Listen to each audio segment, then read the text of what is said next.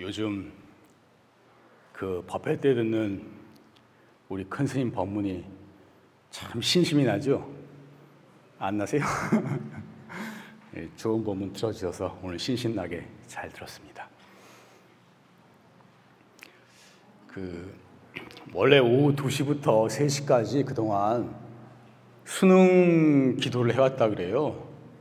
그래서 원래 사중 방침은 오늘 일요 법회이기 때문에 그 법회에 참석을 해서 이렇게 좋은 법문을 듣는 것이 사실은 기도, 기도를 다 마치는 것이고 기도보다도 훨씬 더 효과가 있는 것이니까 법회에 참석하는 것으로서 이제 기도를 가름하려고 그렇게 생각하고 있었는데 그 기도하시는 신도분들이 요청이 많으셔서 그 법회 끝나고 한 30분 정도 관음 정근도 하고 그 수능 기도를 쉬지 않고 하기로 했으니까 그 수능 기도에 동참하시는 분들은 법회 끝나고도 동참하시기를 바랍니다.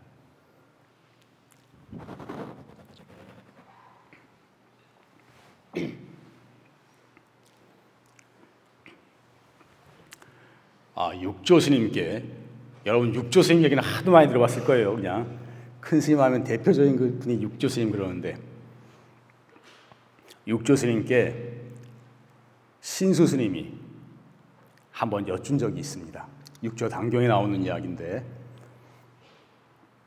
아 신의 스님이 신의 스님이 신의 스님이 묻기를 스님께서는 좌선시에 보십니까 보지 않으십니까? 좌선하실 때 보십니까? 보지 않으십니까? 보기도 하고 보지 않기도 한다. 보기도 하고 보지 않기도 한다.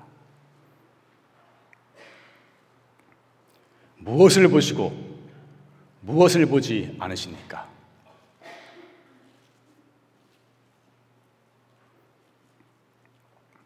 본다고 하는 것은 항상 나의 허물만 보는 것이요. 보지 않는다고 하는 것은 하늘과 땅과 다른 사람의 허물은 보지 않는다고 하는 것이다. 본 것, 본다고 하는 것은 항상 나의 허물만을 보는 것이요. 보지 않는 것은 하늘과 땅과 다른 사람의 허물은 보지 않는다. 우리는 좌선이라고 하면은 앉아서 이먹고 화두 챙기는 것만을 좌선으로 생각합니다만 육조 스님에게 좌선은 단지 그러한 의미만이 아니라 나의 허물만을 보는 것이요. 다른 사람의 허물은 보지 않는 것을 그것까지도 포함한 것을 육조 스님께서는 좌선한다라고 말씀을 하신 것입니다.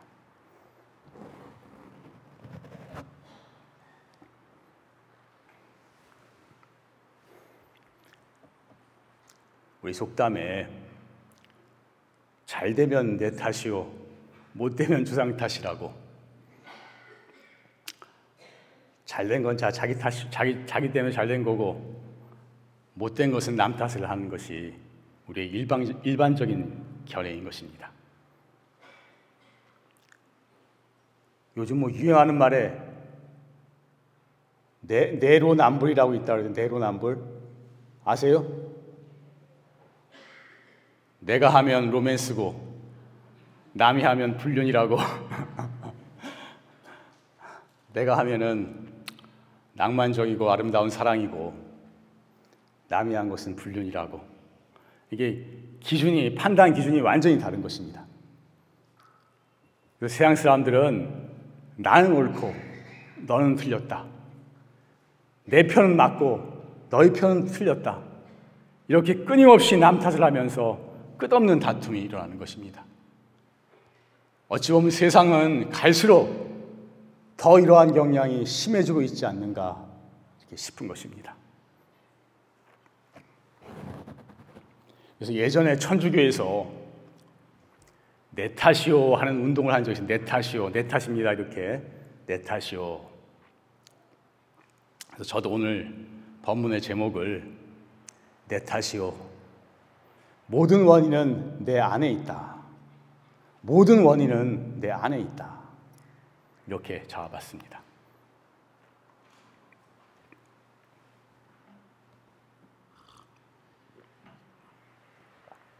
현재 일어나는 상황도 상황은 그 원인이 전부 자기한테 있다는 것이 불교의 관점인 것입니다.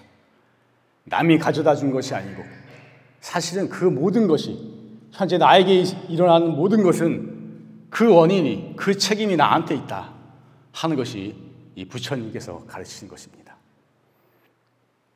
내가 이러한 부모를 만나고 이러한 몸뚱이를 받아서 이러한 지능을 가지고 이러한 외모를 가지고 또 이러한 배우자를 만나고 이런 학벌을 가지고 이 나에게 일어난 모든 상황이 누가 가져다 준 것이냐? 사실은 다 내가 가져온 것이라는 것입니다. 근본적인 큰 틀은 전생으로부터 받아나는 것입니다. 이 몸뚱이라든지 아주 근본적인 골격은 전생으로부터 받아나요. 우리가 수천만 생을 윤회해 왔기 때문에 그동안 그 쌓은 업에 따라서 이 몸뚱이라든지 외모라든지 지능이라든지 전체적인 취미라든지 이런 성향이 다 많이 결정돼서 나옵니다. 금생에 어떻게 노력하고 어떻게 마음 썼냐에 따라서 학교라든지 직장이라든지 상황이 또 달라지게 되는 것입니다. 사실은 그 모든 것들이 전생이건 금생이건 다 자기가 가져온 것입니다. 남이 가져온 것이 아닌 것입니다.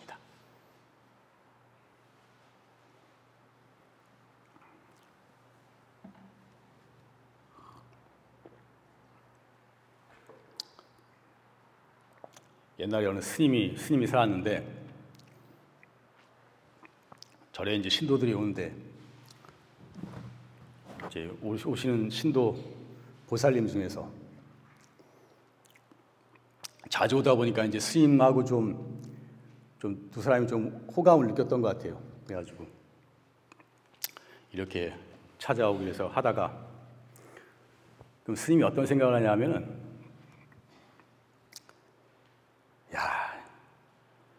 저런 여자랑 살아보면 얼마나 좋을까.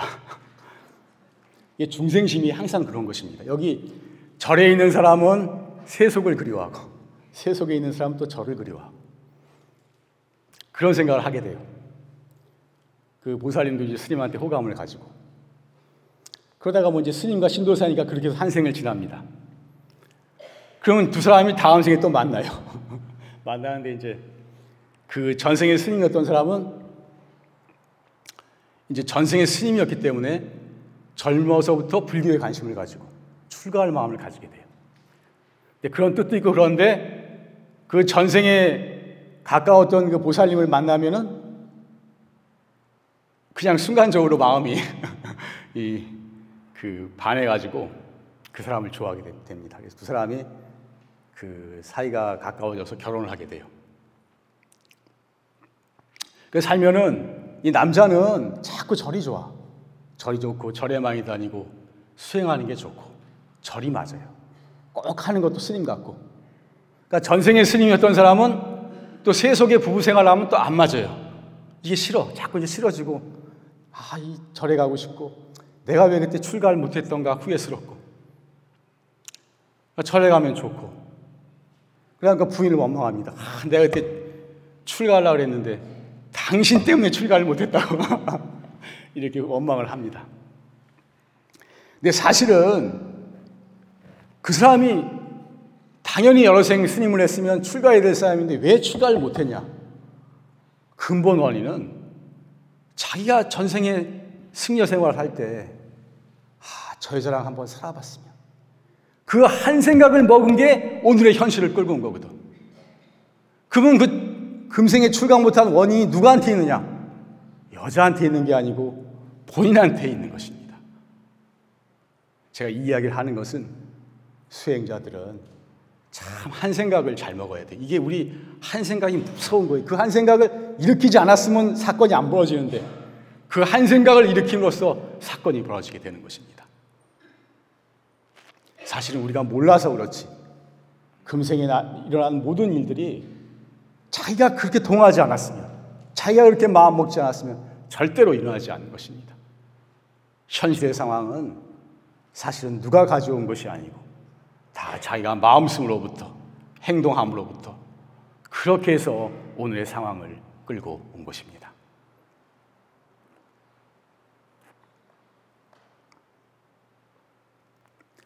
다른 사람이 나한테 기분 나쁘게 해서 내가 화가 났어요. 그럼 우리는 어떻게 생각하느냐? 저 사람이 그런 말을 해서, 저 사람이 저런 행동을 해서 내가 기분이 나쁜 거예요. 왜 저 사람은 저런, 생각, 저런 말을 했을까? 저 사람을, 그 사람을 원망합니다. 그러나 자기 마음을 잘 들여다보면 오히려 다른 사람 때문에 화가 났기보다는 내 안에 화의 씨앗이 있는 수가 많은 것입니다. 내가 좀 더 마음에 너그러울 수 있었다면, 내가 좀 더 그런데 예민하지 않을 수 있었다면, 충분히 화가 나지 않았을 것을 내 안에 그런 요소가 있었기 때문에 화가 난 경우가 훨씬 더 많은 것입니다. 그래서 사실은 이런 것들도 남의 잘못인 듯해도 사실은 나의 책임인 경우가 많다는 것입니다.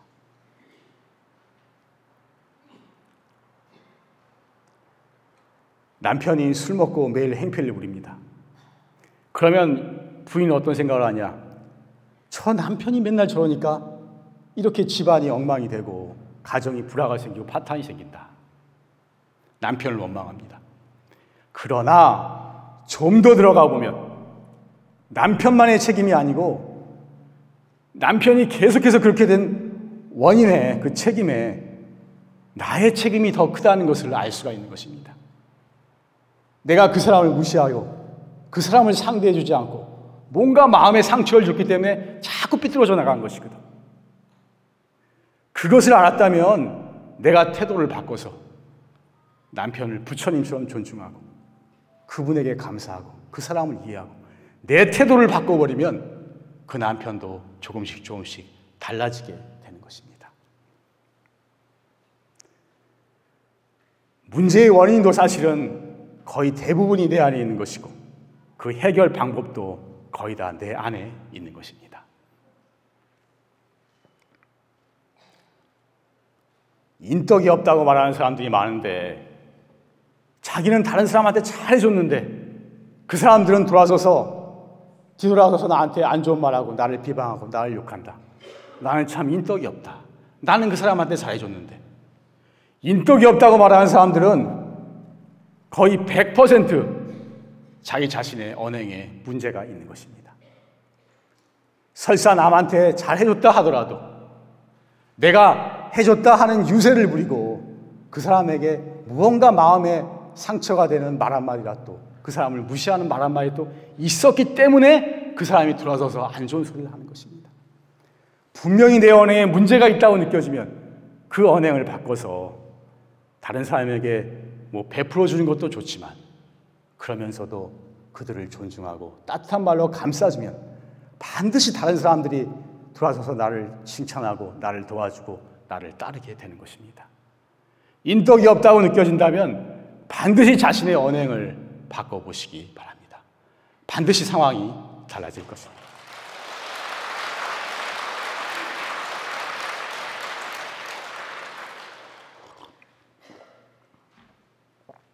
그래서 원래 다른 사람은 나의 거울이라는 말이 있어요. 다른 사람의 다른 사람의 모습이 나의 모습이라는 것입니다. 다른 사람의 단점이 자꾸 보이면 그 단점이 나에게 있음을 알아야 하는 것입니다. 어떤 사람이 아, 저 사람은 돈 가지고 너무 따져. 너무 구두쇠야. 돈에 너무 치사해. 이런 불평을 자꾸 합니다. 여러 사람 볼 때마다 그런 말을 많이 합니다. 그러면 그렇게 말하는 그 사람이 돈에 대한 집착이 상당히 강한 면이 있는 것입니다. 그런 집착이 강하기 때문에 다른 사람의 그런 단점이 자꾸 보이게 되는 것입니다. 저 사람은 고집이 세, 고집불통이야, 딴 사람 말 안 들어. 자꾸 이런 불평을 하는 사람도 돌이켜보면 그 사람이 자기 고집이 굉장히 강한 사람인 것입니다. 남의 말을 안 듣는 사람인 것입니다. 그렇기 때문에 다른 사람의 그런 결점이 자꾸 보이는 것입니다. 그래서 다른 사람의 결점이 한 번 보이는 게 아니고 자꾸 그런 결점이 보인다면 아, 그것이 내 안에 있는 결점이 아닌가 하고 자신의 허물을 돌아볼 줄 알아야 하는 것입니다.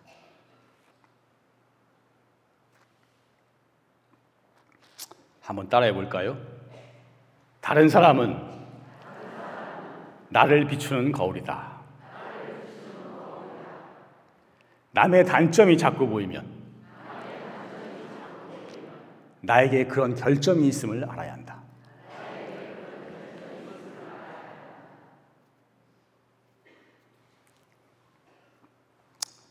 나의 생각이라든지 말이나 행동은 결국 나에게 되돌아오게 되어 있는 것입니다. 남을 자꾸 뒤에서 욕을 하면 그 욕이 나한테 돌아오게 돼 있어요. 결국 다 돌아옵니다. 남 보이지 않는 데서 남을 자꾸 칭찬하면 그 칭찬이 나에게 돌아오게 되어 있는 것입니다. 제가 자주 하는 말이지만 항상 감사하면 감사할 일이 생겨요. 내가 감사하는 말이 꽉 차 있기 때문에 다른 사람을 감사하는 마음으로 대하거든. 다른 사람도 나에게 감사해요. 나를 도와주고자 하는 것입니다. 감사할 일이 생겨요. 원망하면 또 항상 원망할 일이 생기는 것입니다. 내가 자꾸 남을 원망하다면 다른 사람에 대해서 태도가 안 좋아지거든. 남도 나를 싫어해요. 남도 나를 원망해. 자꾸 내가 원망할 일이 생기게 되는 것입니다. 그래서 감사하면 감사할 일이 생기고 원망하면 원망할 일이 생긴다. 사실은 이거 제가 자주 하는 말이지만 우리 삶에서 굉장히 중요한 말씀인 것입니다.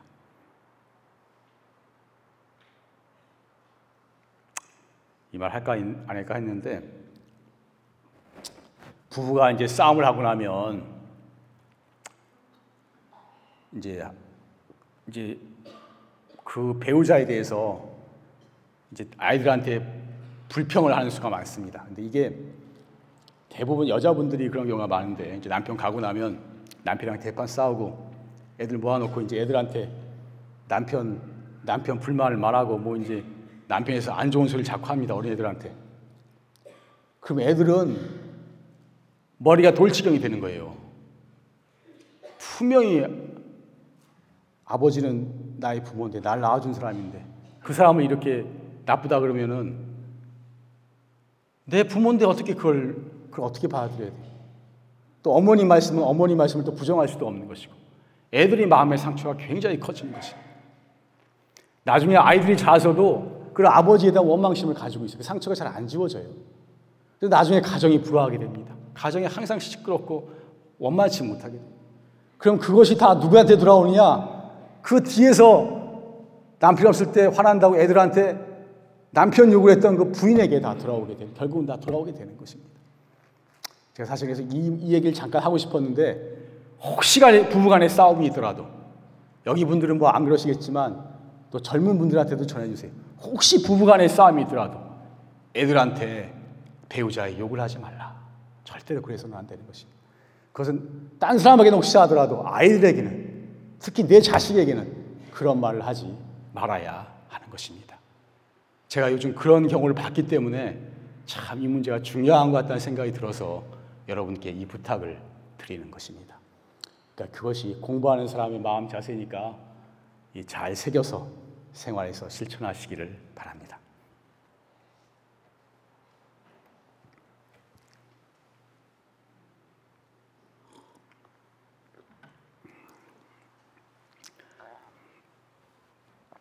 장사하는 사람도 저번 라디오에서 잠깐 들었어요. 장, 장사의 신이라나? 무슨 장사를 해서 항상 성공했대요. 근데 그 사람이 나와서 얘기를 하는데 어떻게 우연히 듣게 됐는데 남탓만 하는 사람은 항상 성공할 수가 없대요. 장사하는 사람이 이제 무슨 무슨 장사를 하는데 직원이 문제야. 직원이 마음에 안 들고 직원 때문에 일이 안 된다고 탓하고 아니면 옆집 점포를 탓하고 아이 자꾸 옆에 비슷한 점포가 들어서서 장사가 안 돼. 또 아니면은 손님을 탓하고 아 그 손님 그거 그거 버릇이 없어. 자꾸 그런 손님이 와서 그래. 남 탓만 하는 사람은 절대로 성공할 수 없다는 것입니다. 반드시 망하게 돼 있다는 거예요. 내 잘못을 알아야 되는 내가 뭔가 문제가 있기 때문에 직원이 그런 그렇게 상황이 생기는 것이고 내가 뭔가 서비스가 부족했기 때문에 손님이 문제가 생기는 것이고 내가 뭔가 잘 잘 준비해서 하지 못했기 때문에 옆집 점포보다 뒤지는 거예요. 나의 부족함을 알아서 내 잘못을 바꿔나갈 생각을 해야지 남 탓만 하는 사람은 절대로 성공할 수가 없고 반드시 망할 수밖에 없다 하는 말을 들은 적이 있습니다.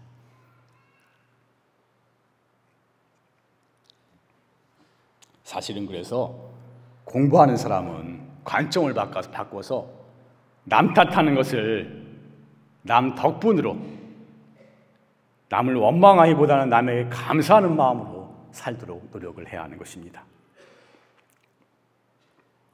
나는 나 아닌 것 없이는 잠시도 살 수가 없다 그랬어요. 나는 나 아닌 것 없이는 잠시도 살 수가 없다. 저 공기가 없으면 살 수가 없잖아요. 물이 없으면 살 수가 없잖아요. 다른 사람들이 없으면 내가 살 수 있을 것 같아요? 내가 존재할 수도 없잖아요. 나 아닌 것이 없으면 잠시도 살 수가 없는 거예요. 이 모든 우주 만물과 모든 사람에 대해서 원망하기보다는 감사하는 마음을 가져야 하는 것입니다. 그 제가 예전에 한번 그걸 그 여러분 잘 아는 시를 본 적이 있는데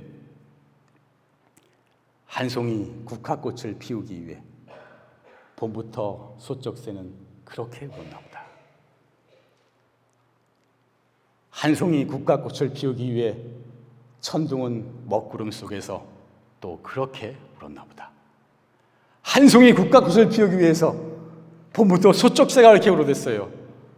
천둥도 울어대고 하늘에 비도 내리고 구름도 끼고 비도 내리고 눈도 내리고 이 우주에 그런 기운과 작용이 없었다면 한 송이 국가꽃은 피지가 않는 것입니다. 나라는 존재가 지금 살아서 이렇게 움직이고 먹고 살고 생활할 수 있는 것은 이 수많은 우주 만물과 수많은 사람의 도움이 있었기에 가능한 것입니다. 그렇기 때문에 내가 돈을 많이 벌었어도 이 돈이 단지 나의 소유물이 아니요. 단지 내 것이 아니기 때문에 모든 사람의 우주 만물의 은혜로 이어진 것이기 때문에 내가 이것을 다른 사람을 위해서 보 은혜를 갚을 수 있는 보은하는 길로 회양해야겠다 하는 마음을 갖는 것이 정말 공부하는 사람의 자세라고 할 수가 있는 것입니다. 이렇게 모두를 남 탓에서 남 덕분으로 마음을 바꾸면 모두가 고맙고 모두가 내 스승이 아님이 없는 것입니다. 그래서 제가 말씀드리기를 원망 생활을 감사 생활로 바꾸자. 남 탓하는 것을 남 덕분으로 바꾸자. 그런 말씀을 자꾸 드리는 것입니다.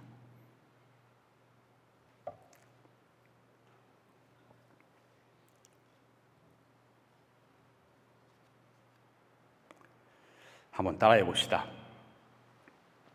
나는 나 아닌 것 없이는 잠시도 살 수가 없다. 남 탓을 남 덕분으로 바꿔서 원망 생활을 감사 생활로 바꿔야 한다. 사실 일상생활에서 사실 이것이 종종 하는 얘기지만 정말로 중요한 이야기인 것입니다.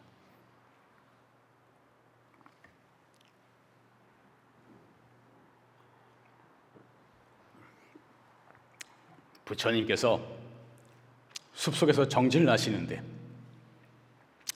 석가족의 어느 석가족의 어떤 사람이 찾아왔어요. 그래서 묻습니다. 당신은 수많은 제자를 거느린 큰 스승이라고 하시는데 도대체 무엇을 가르치십니까? 도대체 무엇을 가르치십니까? 부처님이 뭐라 그러셨느냐? 어렵고 거창한 얘기를 하지 않으셨어요. 뭐라 그러셨느냐? 나는 어느 누구하고도 싸우거나 다투지 않는 법을 가르칩니다. 나는 어느 누구하고도 싸우거나 다투지 않는 법을 가르칩니다.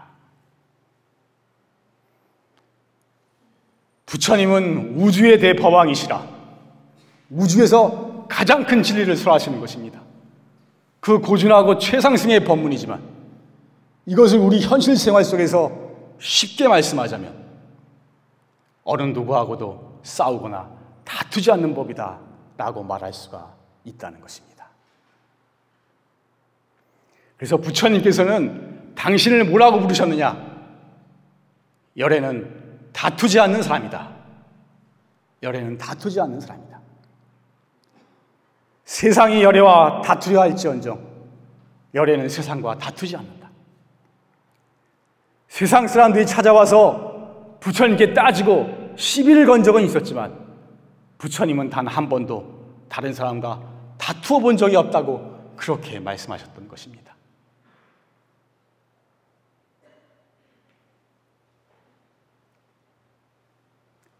우리가 금강경 많이 읽는데 금강경에도 그런 말이 나옵니다. 무쟁삼매. 무쟁삼매. 다투지 않는 삼매다. 금강경 되게 어려운데 금강경에 뭐 공사상 나온다고 뭐 그렇게 가리키는 사람이 있는데 금강경이란 공이란 말 한마디도 없습니다. 어찌 보면 금강경 내용의 사상의 핵심은 무쟁삼매. 다투지 않는 삼매를 얻는 남을 어느 누구하고도 다투거나 싸우지 않는 법을 가리키는 그 말씀이 오히려 금강경의 핵심이라고도 할 수가 있는 것입니다. 부처님은 어느 누구하고도 다투거나 싸우지 않는 법을 가르치신 분인 것입니다. 그 어느 누구하고도 다투거나 싸우지 않는 법을 그 가장 큰 비결 중에 하나가 남 탓하는 것을 남 덕분으로 바꾸고 다른 사람 원망하는 것을 감사하는 마음으로 돌리는 것이 가장 큰 비결 중에 하나가 아닌가 저는 그렇게 생각을 하는 것입니다.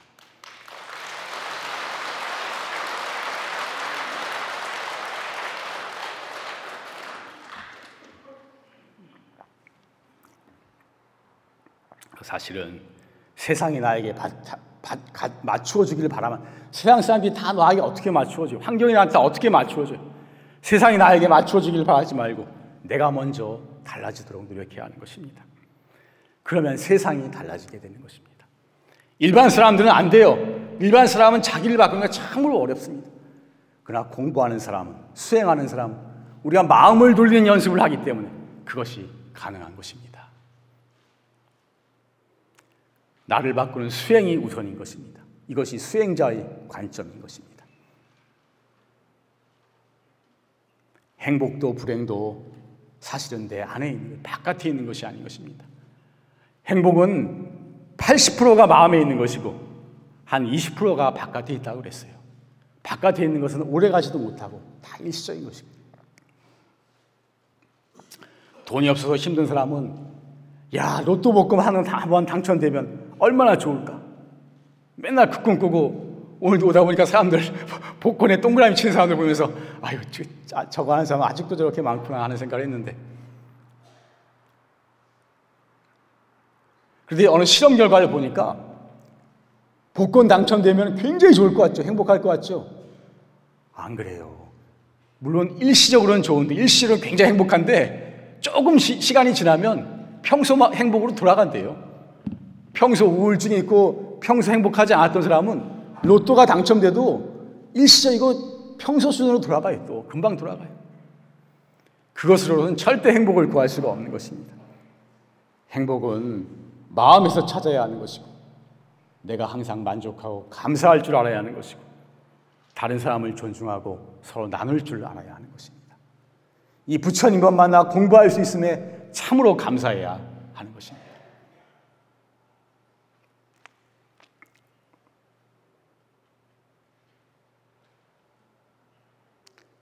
사실은 이 참성법 얼마나 어려워요.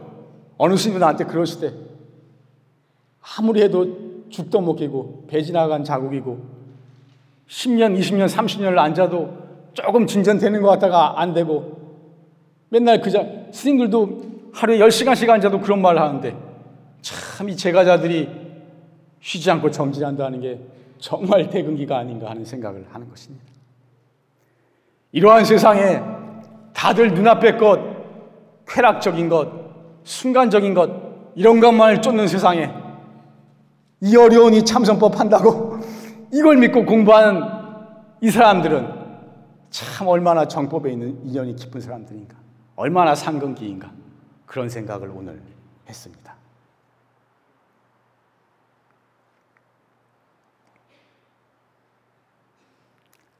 행복과 불행도 내 안에 있다고 말씀드렸지만 나아가 이 세상의 행복만이 아니라 천생 만생토록 영원토록 행복해지는 그 무한 광명의 무한의 보배가 내 마음속에 있다고 부처님은 말씀하신 것입니다. 이 마음에 갖춰져 있는 영원 무한한 이 마음의 보배를 깨달으면 천생 만생 천만 년토록 하늘이 무너지고 땅이 무너질 때까지라도 천만 번 되풀이된더라도 변치 않는 자유와 행복이 있다고 그렇게 가르치신 것입니다. 그 마음의 무한 모비를 깨닫는 것이 바로 참선법이고 이, 이 최상승 활구 법문인 것입니다. 사실 저는 요즘 참선을 하면 할수록 참으로 귀하고 귀한 공부다. 내가 어떠한 공덕으로 어떠한 복으로 이런 법을 만났는가 참 너무나 감사할 뿐인 것입니다.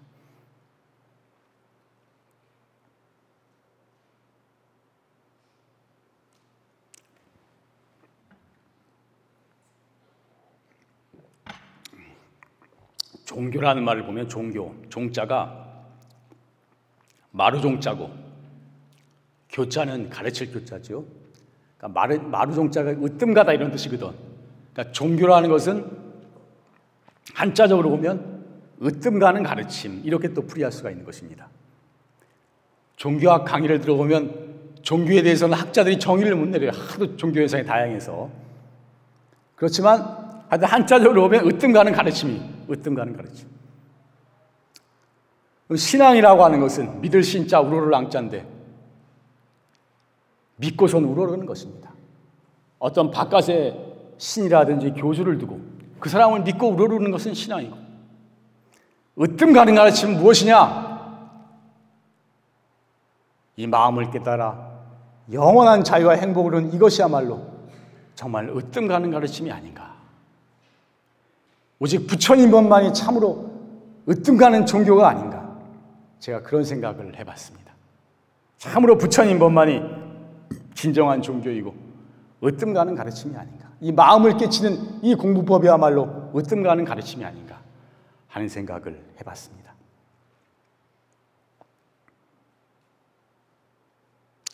오늘 제가 내 탓이요 모든 원인은 내 안에 있다 이런 말씀을 드렸는데 세상 사람들이 다 남 다른 사람 탓만 하고 나는 잘했고 다른 사람 탓했다고 싸우되지만 우리 공부하는 사람은 수행하는 사람은 모든 원인이 내 안에 있다는 것을 그렇게 생각하고 남의 허물을 보기보다 나의 허물을 먼저 보고 다른 사람을 탓하기보다는 다른 사람에게 감사하는 마음을 가졌으면 좋겠다. 원망하는 마음을 감사하는 마음으로 돌렸으면 좋겠다. 자신이 부족한 점을 바로잡아서 나를 먼저 바꾸도록 노력했으면 좋겠다.